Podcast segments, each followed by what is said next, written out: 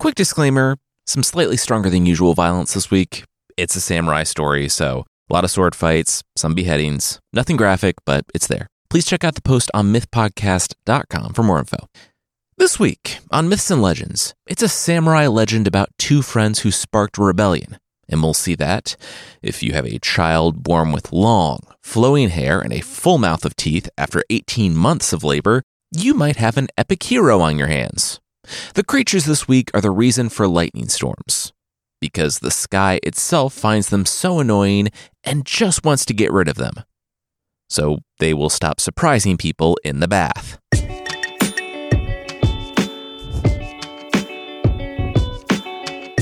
This is Myths and Legends, episode 324 Violent Ends.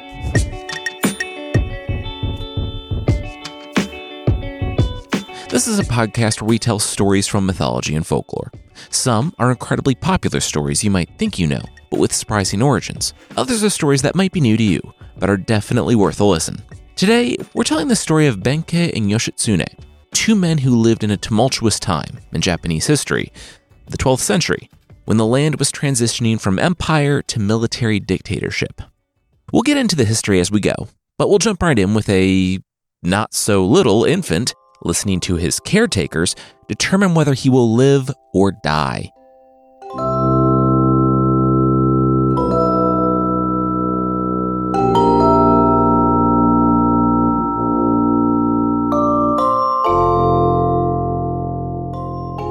It was just fate. Benkei wasn't old, but he was old enough to understand what his aunt and the man were talking about. They were talking about him about what they would do with him. People had begun to worry when, at 10 months, Benkei's mother showed no signs of labor. The baby was evidently fine. It still kicked, turned, and wiggled in the womb. The mother swelled further. Those who loved her worried, but she comforted them with her stoic resolve. There was nothing they could do, so there was no point in worrying. It was just fate. She was able to hold her baby before she died. She closed her eyes with a smile on her face, little Benkei cooing in her arms. She had been pregnant for 18 months. Benkei would never have a relationship with his father, not truly. Some would say he never had a father, that the boy who would be called Oniwaki, the Oni child, the demon child, that he, born with a full head of hair and teeth, was the son of a cruel god. Benkei remembered, though. He remembered the man who wanted to leave him on a hillside to die. The man that said Benkei wasn't his. No child of his would look like that. The man couldn't even bear to look at him. The child was an obvious curse. It was the responsible, noble thing to do. Benkei would try to remember that day, until he gave up all hope on trying to recall where he came from. The man who watched his aunt carry him off with a cold sneer was he a priest? A noble? Did he ever truly exist? It was just fate, the aunt repeated as she carried him. It was just fate.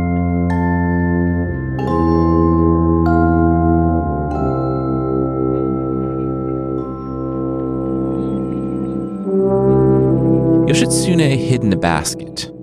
His mother told him it was a game, a fun game they were playing. Be as quiet as you can until the people outside leave. Then, if it was a game, why was she shaking? They killed our father, you know, and our other brothers.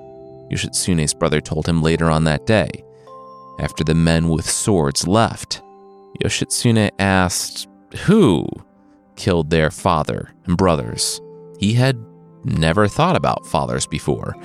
To him, it wasn't strange that they lived with their mother, slipping from place to place in the night, and hid in baskets when certain people came around. They killed him, and one day, we are going to kill them, Yoritomo said. He was seven, but he spoke with certainty like defeating the Taira clan with their countless retainers was an inevitability, like it was fate. When they finally settled in a verdant mountain temple, just outside of Kyoto. Having been granted exile by the Taira clan, the young brothers trained together.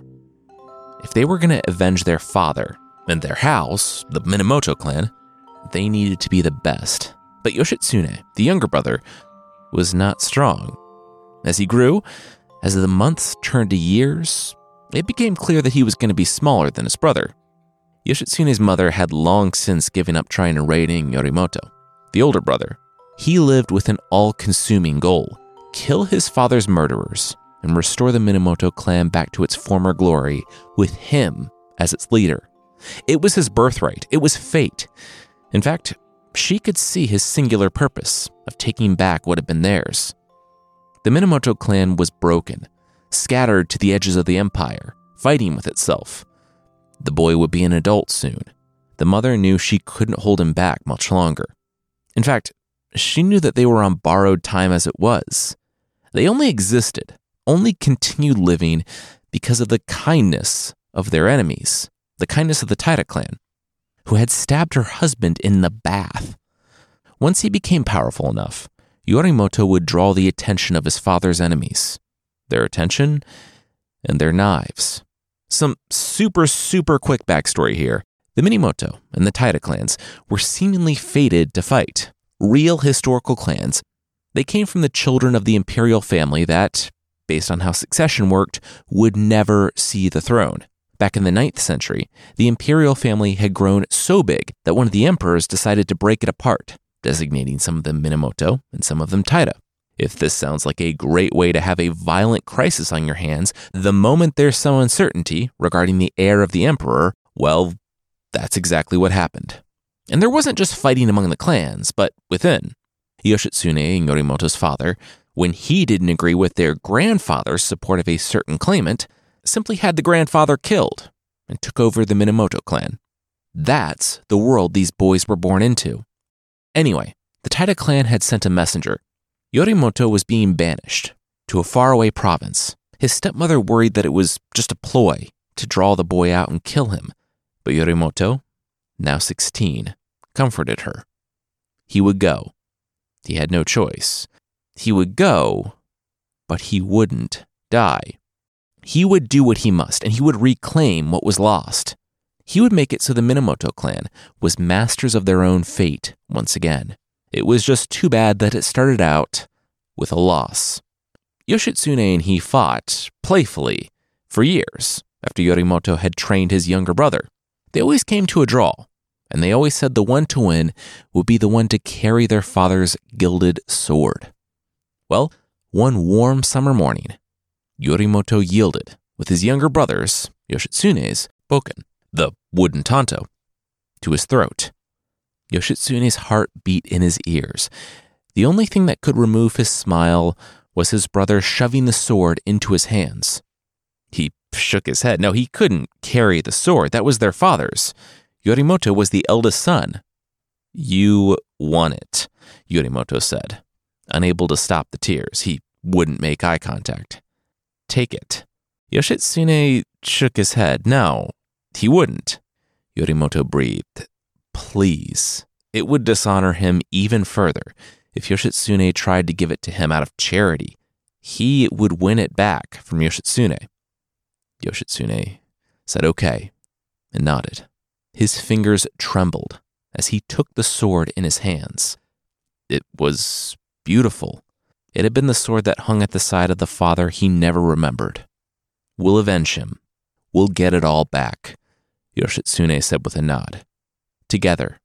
A few hours later, Yorimoto went into exile.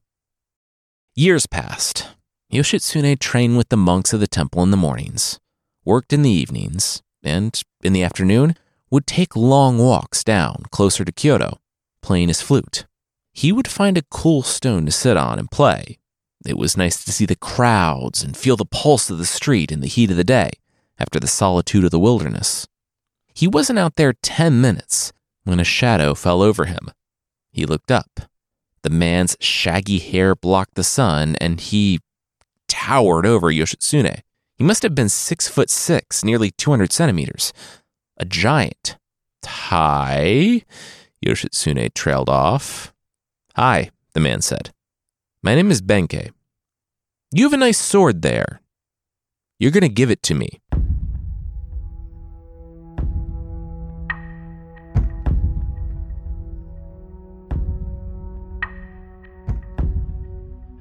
We'll see why Benkei is hassling Yoshitsune, but that will be right after this.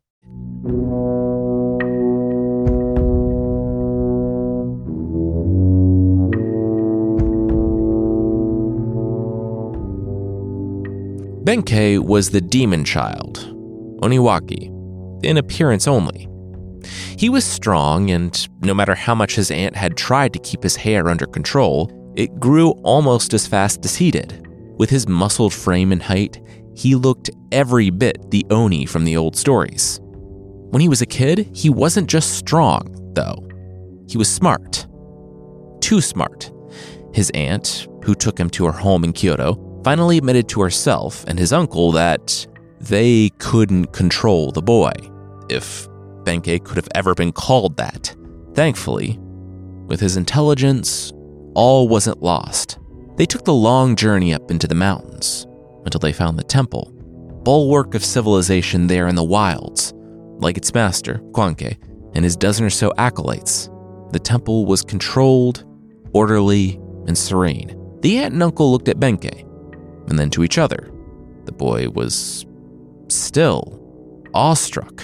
For a small donation and the promise that Benkei would pull his weight and be as good a worker as he was a student, the aunt and uncle left contented, assured that they were doing right by both Benkei and his late mother. And they were. The temples might not have been the only schools, but they were the only schools a boy like Benkei could hope to attend. A boy without a name, without a father, and Benkei was a phenomenal student. He absorbed everything the legendary warrior monk, Kwankei, had to give him, and then challenged the monk when he reached the edges of the man's knowledge and ability. And, well, he just challenged. Benkei grew bored. Bored with the lessons he already knew, bored with the techniques he had already perfected, bored with the same conversations with the same acolytes day after day. So he made his own fun. He played pranks. He encouraged others to cut class and join him for ball games in the forest. He became the Oniwaki, the demon youth, once again.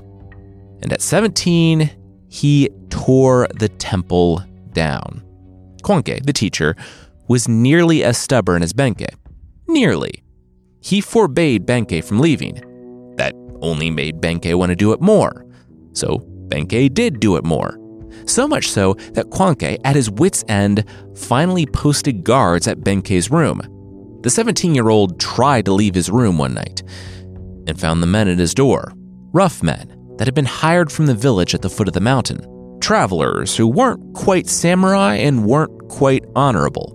Benkei was to remain cloistered in his room until Kwankei could figure out what to do with him, and if he didn't go back in there this instant, they would punish him Benkei solved the problem of what should the monastery do with Benkei when Benkei stole out of his room, took a log that was actually the better part of a tree, and brought down the majority of the monastery.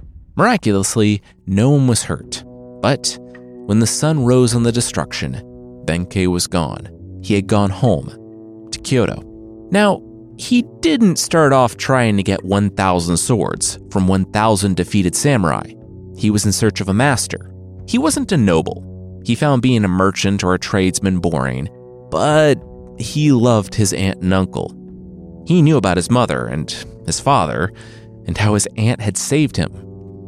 He didn't want to disappoint her, so he would only return to them when he had a path forward. And finding a master and pledging loyalty, well, that was what you did. But Benkei would never be a retainer for a man he didn't respect.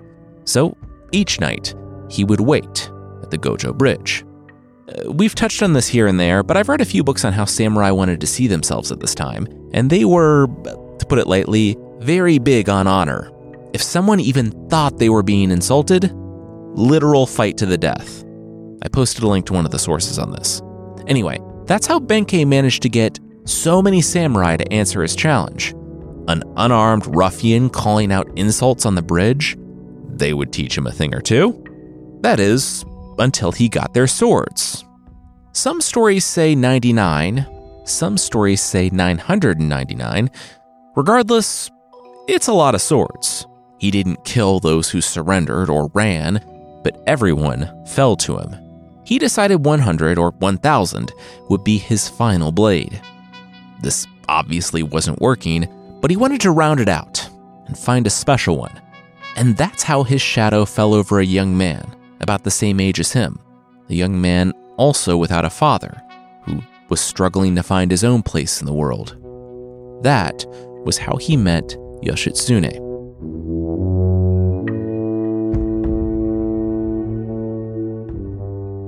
Yoshitsune looked up. Yeah, okay. Benkei's smile faded a bit. Oh, yeah, okay, what? It wasn't like he asked if he wanted to go for pizza or see a movie. This was a fight. To the death, probably. For that sword. Yoshitsune nodded again, and he said, Yeah. Not here, though. He glanced off in the distance. Gojo Bridge? Nightfall? The 15th day of August, the two teenagers stood on either side of the bridge. It was basically abandoned now. Samurai avoided it because they didn't want to be shamed and stripped of their swords. The normal people avoided it because a demon, uh, an Oni, apparently haunted it. It was just the two of them. Can we start this? I'd like to beat you and get back. I still have chores at the temple. Yoshitsune called out. Benkei squinted. Was that?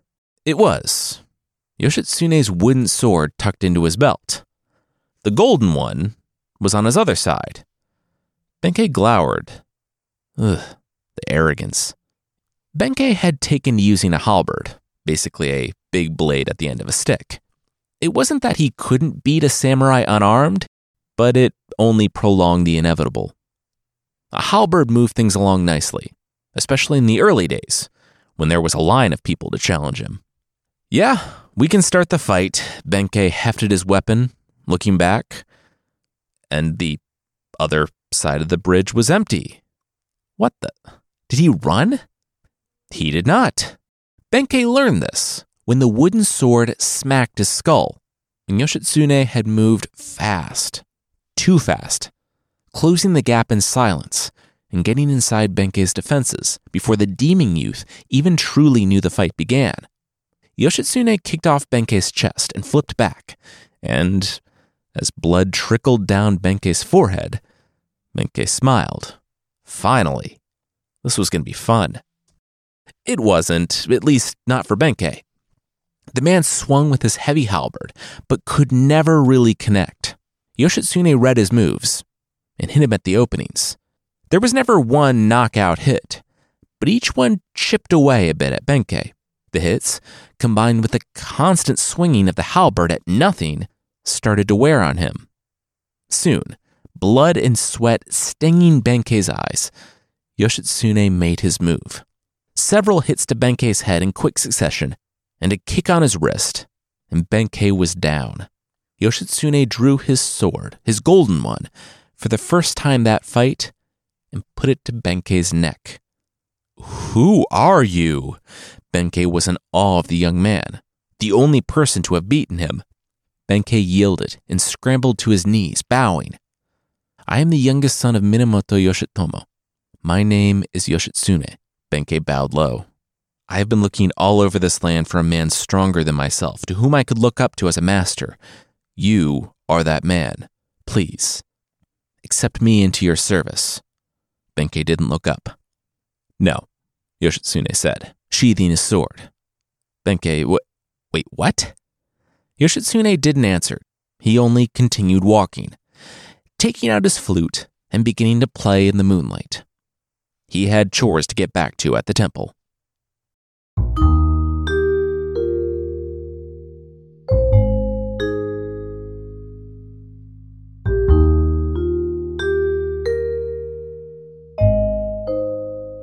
Depending on the legend, it took one more fight between the pair for Yoshitsune to finally accept Benkei as his retainer.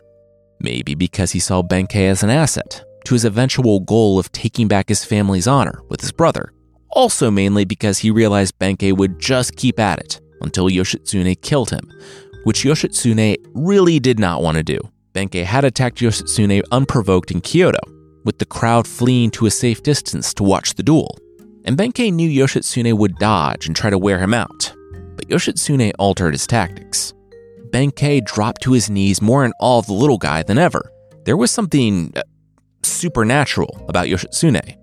He had pledged himself, and this time Yoshitsune had accepted.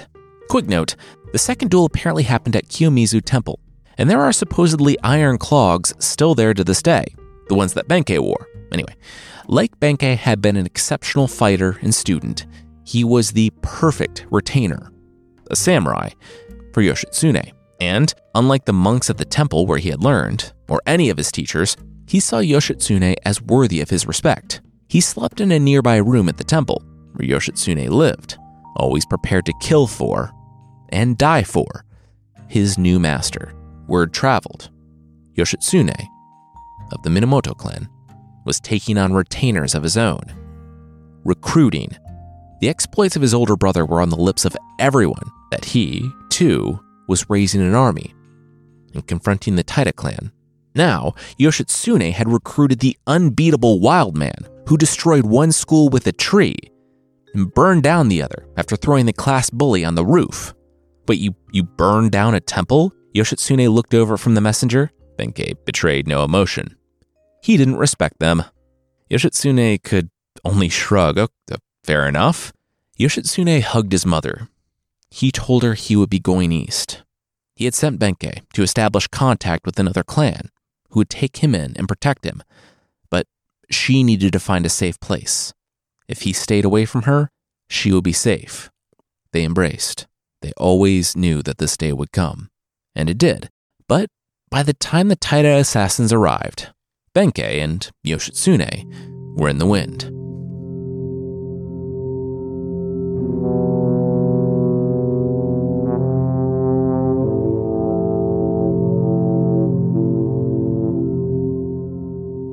It had been a long campaign, but they were nearly there. Yoritomo, Yoshitsune's elder half brother, had been working tirelessly for years.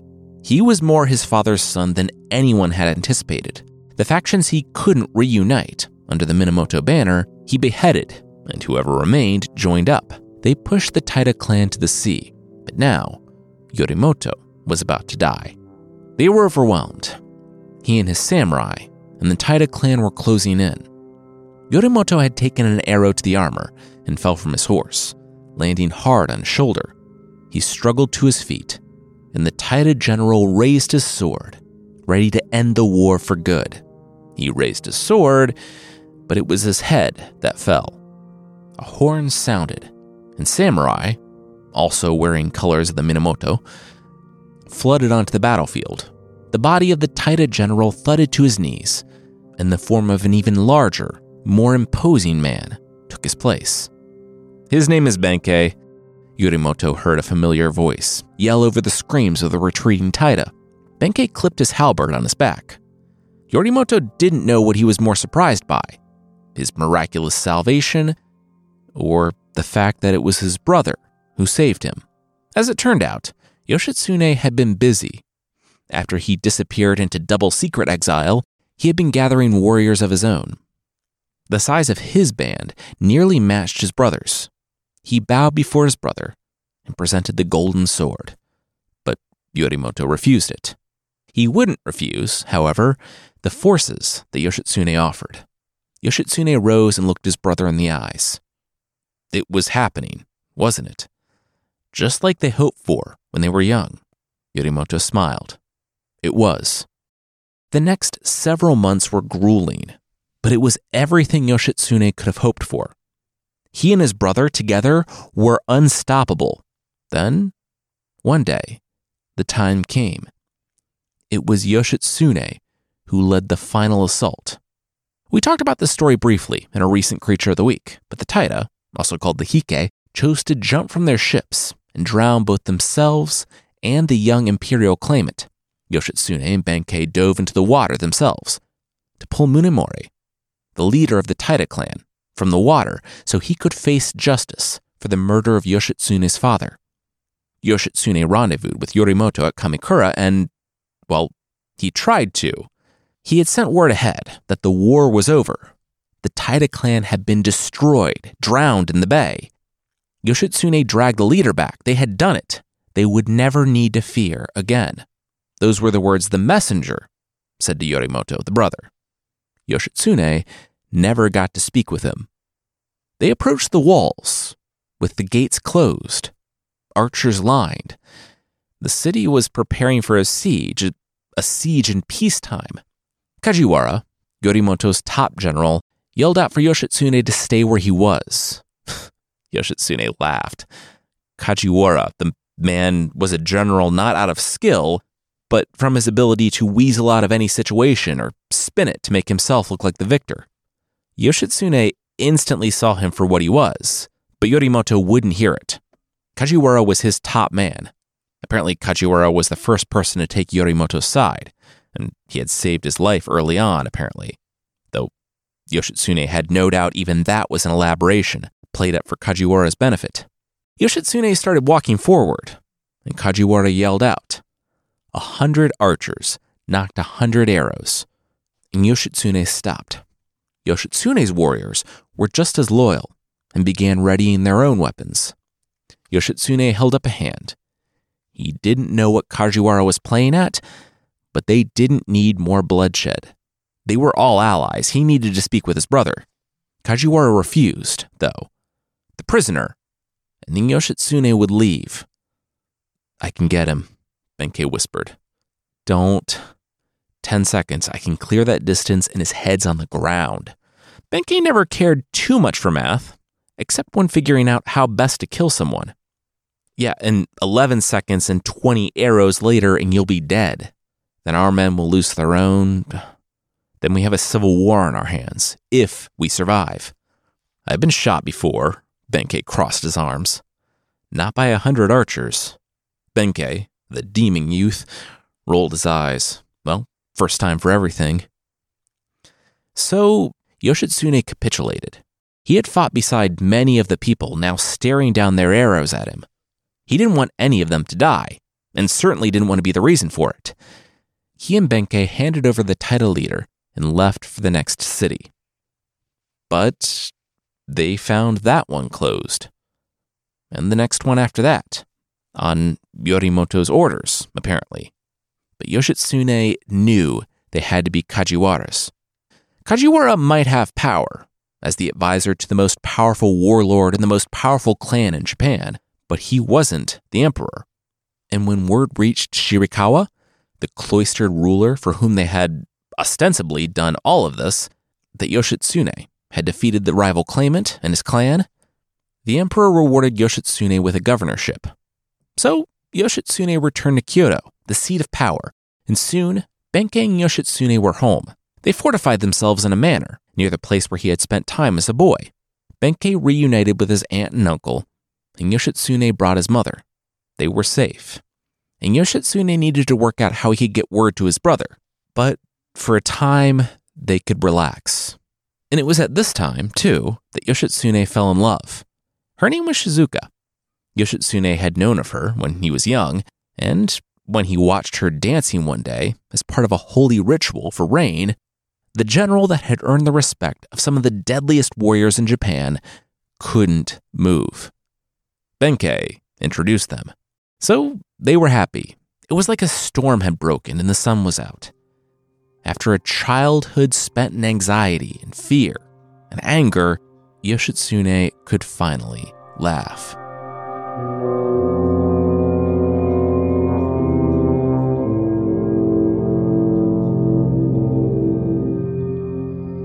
We'll see if the good times last, with Yoshitsune having his brother's evil advisor wanting his head.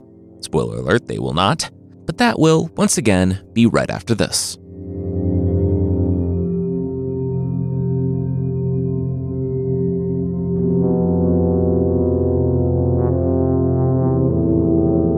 Yoshitsune was back on the battlefield. He was watching men die. Men whose only crime was loyalty to the person above them, who, if not for the lottery of birth, might have been in his place, bringing down the sword instead of falling to it. The armor clanged as the man collapsed on the beach. Couldn't have been older than 19, younger than Yoshitsune, Yoshitsune looked out, watching the leaders jump from their boats. The boy, the Emperor, had some battle gone a different way, clinging to the wood before being pulled under. Yoshitsune ran to the water, cutting his own armor away. As he ran, more armor clanged. Then more. Yoshitsune slowed. A woman screamed, Wake up! Yoshitsune gasped, and he was back in Kyoto, in his home with his wife. In the darkness, Shizuka was standing over him, beating his armor in his ear. It was a lot to take in at once, but he heard only one word clearly assassins. It was a traveling priest that had taken up residence in the neighborhood. Yoshitsune and Benkei knew about him the moment he arrived, thanks to their connections. The other priests said that something was wrong about this bunch, and even though Benkei and Yoshitsune interrogated them, their story was tight. They couldn't do anything other than return home, tell the guard to be on the lookout, and have dinner. But dinner turned into drinks, and drinks to laughter. The guards cycled through the party, and around 1 a.m., Yoshitsune turned in. That was when the priests attacked. Benkei disarmed a lot of them, disarmed Wookiee style for threatening his master, and Yoshitsune pulled the sword he kept near his bed, taking out the two that had managed to actually enter his room. He and Benkei chased the leader into the forest outside of Kyoto. He chose to die rather than beg, a choice Yoshitsune could respect. But before he did, Yoshitsune confirmed that it was Kajiwara, his brother's general, that gave the order. The assassin shook his head. No, it was Yoritomo, Yoshitsune's brother. He charged. Yoshitsune cut him down in an instant, and he and Benkei dragged the body back. In all, five assassins had attacked the party of half inebriated, half sleeping samurai, and only managed to kill one of them and two servants before the alarm was raised. But it was three too many. They had to leave again.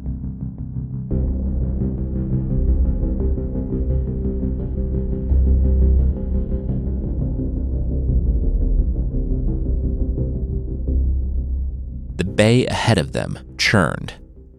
Yoshitsune was going to speak with his brother. They basically had to restrain Shizuka, Yoshitsune's wife, to keep her from coming with them. The group was Yoshitsune's closest and best, about a dozen samurai, and, of course, Benkei. When he embraced his wife, she told him to come back. She was with child. He promised her he would.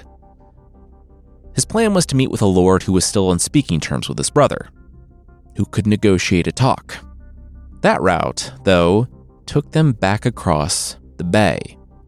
The bay where it all ended where Yoshitsune won the war and became hero of his clan, but enemy of his brother. He still had dreams, nightmares, where he swam for the leader, for everyone that was out of reach, sinking down, writhing in the deep, their lives leaving them. For some reason, for him, it wasn't surprising that the weather began to match his mood. As soon as Yoshitsune and his troops set foot aboard the ferry, the storm started.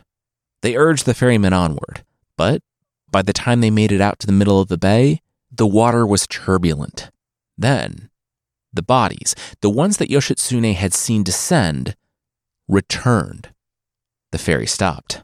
Lightning struck, and hundreds of warriors stood in front of them, on the water.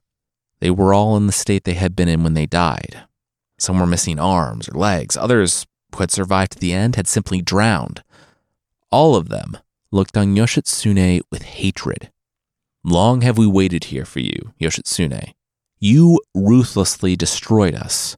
Now we will slay you, the leader hissed. The water became even more agitated. Yoshitsune put his hand on his sword, his eyes narrowed. There was nothing he could do now except to confront, fight the ghosts of his past. Have you forgotten who I am? Have you forgotten how I drove you before me as dust in the wind when you were alive? And yet now you want to fight me? Like that? So big. Yoshitsune felt a hand on his sword arm. It was Benkei. He was shaking his head. Yoshitsune didn't understand. These were insolent ghosts standing in his way. Benkei said, Yes, ghosts. People only become ghosts. They only linger when they have unfinished business, when they die obsessed with something they still need to do. Benkei took a deep breath. Their rage, it kept them from moving on. Yoshitsune's brother's rage and obsession kept Yoshitsune on the run, and Yorimoto trapped in anxiety, seeing enemies everywhere. Yoshitsune shouldn't yield to it, too, or he would be just as lost. Sail on, Benkei commanded the ferryman.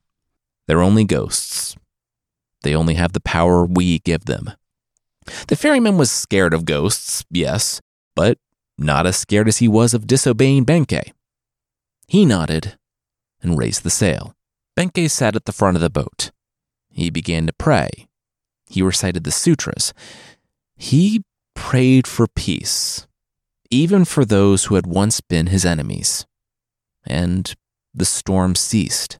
The sky cleared, revealing the soft glow of the moon and countless stars. The ghosts, the ghosts looked at Yoshitsune, their eyes no longer full of hatred, but wisdom, understanding. That life, death, existence was more than our petty motivations and grievances. Exhaled, and they were no more, dissipating on the wind like dust. Yoshitsune, Benkei, and the others sailed on through a calm bay, unimpeded.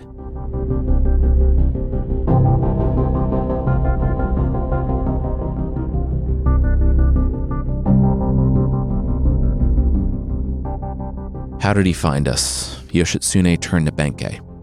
Benkei said it was the gatehouse a few days back.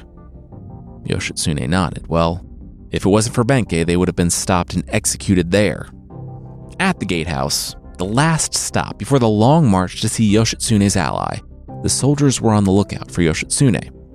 So Benkei, trained priest that he was, had the group toss their weapons over the wall and pretend to be a group of traveling priests. It worked, until one of the guards realized Yoshitsune matched the description of the general's brother.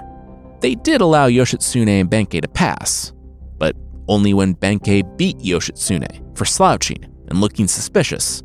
This was the third time that this acolyte had caused their delay because he looked like the rebel leader. Benkei had to keep himself from throwing up as he praised Yoritomo and the guard said that there was no way Yoshitsune would allow himself to be beaten and shamed like that. They let the group pass, but word made it to Yoritomo, and he cursed the guards. That was them. So he mobilized thousands.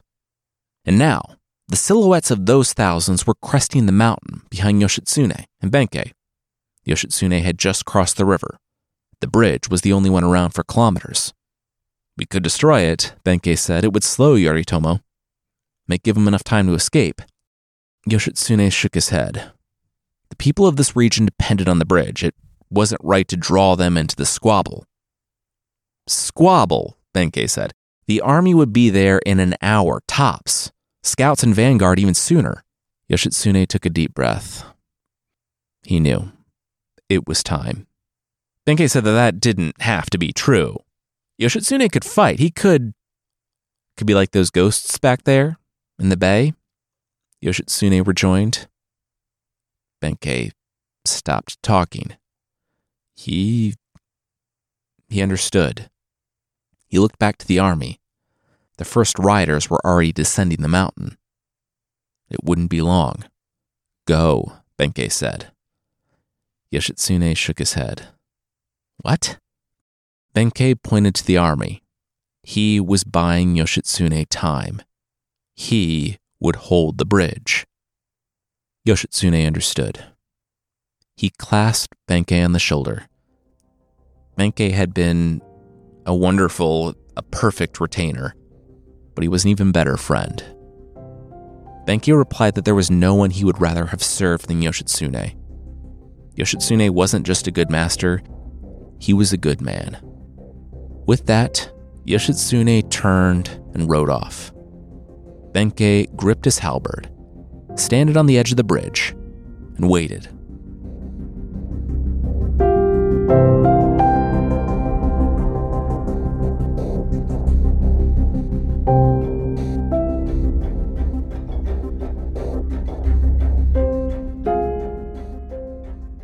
The army slowed. Kajiwara, Yoritomo's chief advisor, rode out to the center of the bridge. Benkei had thought about what he would say. Would it be threats? Would it be a searing indictment of how Kajiwara had turned Yoritomo against his own brother, killing people so he himself could be safe? Then Benkei decided that he didn't really care. He had already heard enough of what Kajiwara had to say. And if he could have his way, Kajiwara would never say anything ever again. So, Benkei had his way. He closed the gap between him and Kajiwara faster than anyone could have imagined. And before Kajiwara could so much as turn his horse, his head bounced into the river. Benkei smacked the horse, spurring it on back toward its own side, as he heard the shout go up from Yorimoto. Hundreds of bowstrings loosened their arrows, and a shadow fell on Benkei. He gripped his halberd, looked forward, and breathed.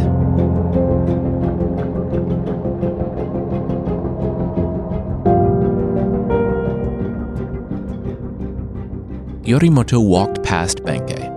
It took three volleys of arrows to ensure that he was actually dead. The man had died on his feet, eyes open and looking forward. No one would attack. They all thought he was just waiting for them to advance, that he was some demon or god. Yorimoto rode forward to confirm that he was dead. He announced that this man was not to be looted or defaced. He died bravely, and he would be cremated with honor. Yorimoto found the other samurai stationed around a farmhouse. He called out for them to surrender, and they attacked in unison. They lasted longer than anyone thought they would. But it was a thousand versus a handful. Yoritomo walked past their corpses. He slid the door of the farmhouse open, and it was quiet and dark, save for the glowing lantern up on the second floor. Yoritomo considered drawing a sword, but breathed. Yoshitsune? The only response was a thud on the wood. Yoritomo cocked his head and climbed the ladder. There, on the second floor, the shadow of his brother's body danced in the lantern light. But the body itself was still. Seppuku. Yorimoto's shoulders slumped. No. His brother had driven his dagger into his own stomach. It was to die with honor rather than to fall in the hands of his enemy. His enemy. His own brother. Yorimoto took Yoshitsune into his arms. He had ordered his retainers to stay outside. He could take this moment. He said he was sorry. He was scared. He listened to the wrong people. He believed lies. That his brother was coming for him that he was more popular, that he would never be safe as long as Yoshitsune, the victor, lived. Yoritomo was beside himself with grief. He nearly cut himself on the dagger still sticking out of his brother's stomach, and grimaced as he pulled it free. He rested it in the darkness by their side, and his hand grazed something else. Something cold. He blinked, and a tear ran down his face. He picked up the scabbard and the sword, the sword Yoshitsune had won on their last day together as children. He pulled it into the flickering light. It was. It was their father's golden sword. It had a note attached to it. It read, For my brother, you win.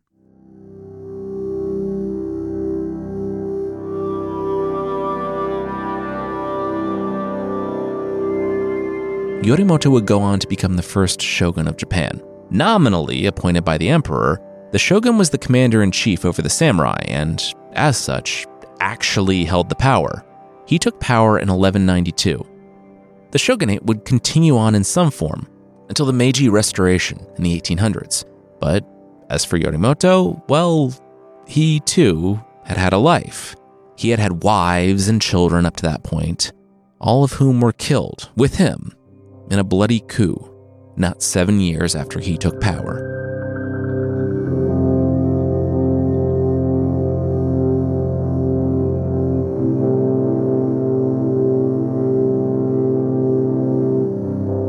This was originally supposed to be a story just about Benkei, but Yoshitsune's story is so inextricably woven into this that it just ended up as both.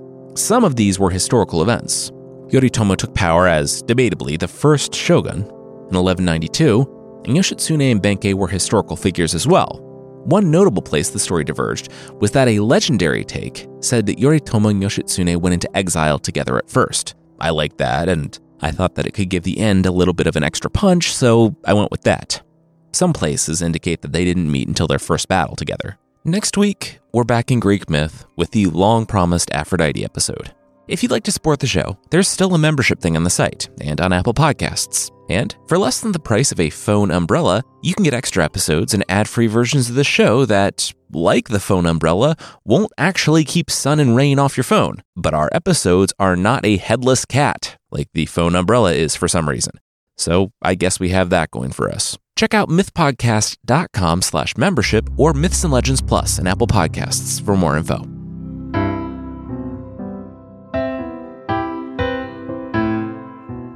The creatures this week are the Keltémas and the Kazna Peri. From the Mari people, the Kazna Peri is known as the treasure devil, and it loves its treasure. More specifically, it loves cooking its treasure. I posted the source of this one because apparently the Internet Archive thinks that its copyright has expired, but yeah, every year between Pentecost, seven days after Easter, and Midsummer's Day, the summer solstice that just passed, keep an eye on those forests. And the actual demons cooking treasure over a blue flame. There's not too much on this little guy, but if you're a fan of listening to this podcast but not listening to any of the consequences of any of the Creature of the Week segments, just go into the forest, look for an actual demon cooking gold over a blue flame, charge at the demon before that blue flame goes out, and grab that hot metal, and yeah, you just got yourself a handful of melty treasure. Maybe it'll even pay your hospital bill. The other one, the Keltmas, is an evil forest trickster who likes, yeah, to trick people. For instance, one time, he found an elderly man in the bath, made him forget where he was, and he wandered naked and wet off into a snowstorm. Which, at that point, that's not really being a trickster, that's just killing people. If you don't want little monsters surprising you in the bath, which I'll assume you don't, your solution is mirrors. Yeah, apparently, these devils hate the look of themselves. And if they turn a corner and see a mirror, nope, they're out of there. They don't need that stress. Their self loathing is a little sad, but yeah, I'll use it. They're not just hated by people, though. Apparently, lightning striking, that's just the sky trying to kill the Keltmas. And yeah, no matter how you're doing in life, you're doing better than being so destructive and annoying that the sky itself is trying to kill you. So yeah, every time you hear a thunderstorm, take solace. That's just the sky, trying to make sure you don't end up wandering the woods, contracting naked pneumonia.